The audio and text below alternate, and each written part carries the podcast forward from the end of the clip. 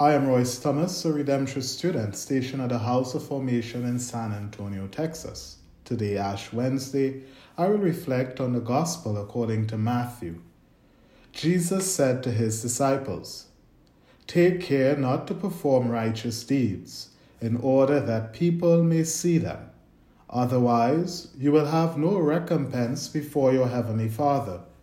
When you give alms, do not blow a trumpet before you, as the hypocrites do in the synagogues and in the streets, to win the praise of others. Amen, I say to you, they have received their reward.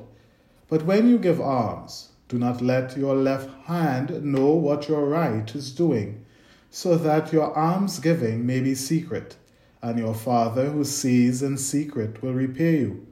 When you pray, do not be like the hypocrites, who love to stand and pray in the synagogues and on the street corners, so that others may see them.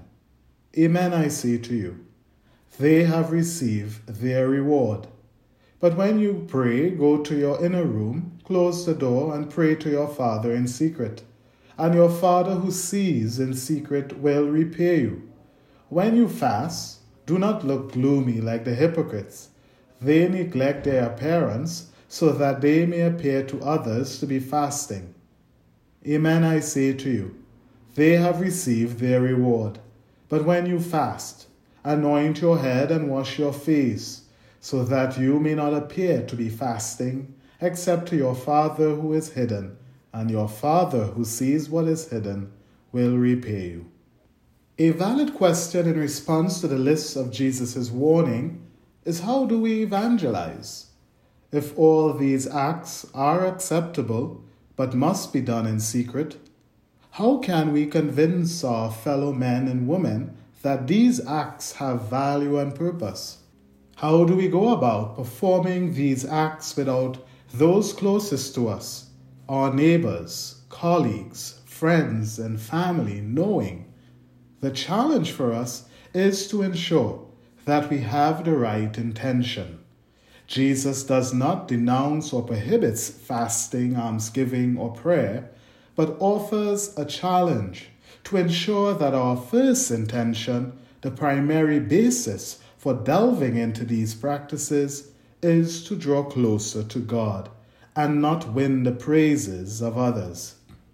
A real temptation, an issue of contention for some of us, is the tendency to crave recognition from our brothers and sisters when performing these secret acts. It can be a way to seek attention and win the graces of others. We can fall into the trap of competing with each other to be more pious and the most righteous. We can turn these very fine principles into a measuring stick, seeking admiration and recognition as some sort of accomplishment we can go to the point of condemning others for not publicly observing these principles. If we so want, we can evangelize by allowing the internal changes brought about by these practices to be the act of our witness. After fasting, almsgiving, and prayer during Lent, we should have a refined approach to the poor, the neglected, and abandoned. What we can display is selflessness, self control, and moderation, kindness, generosity, and respect for all. It is easy to put on a show for others, but every show comes to an end.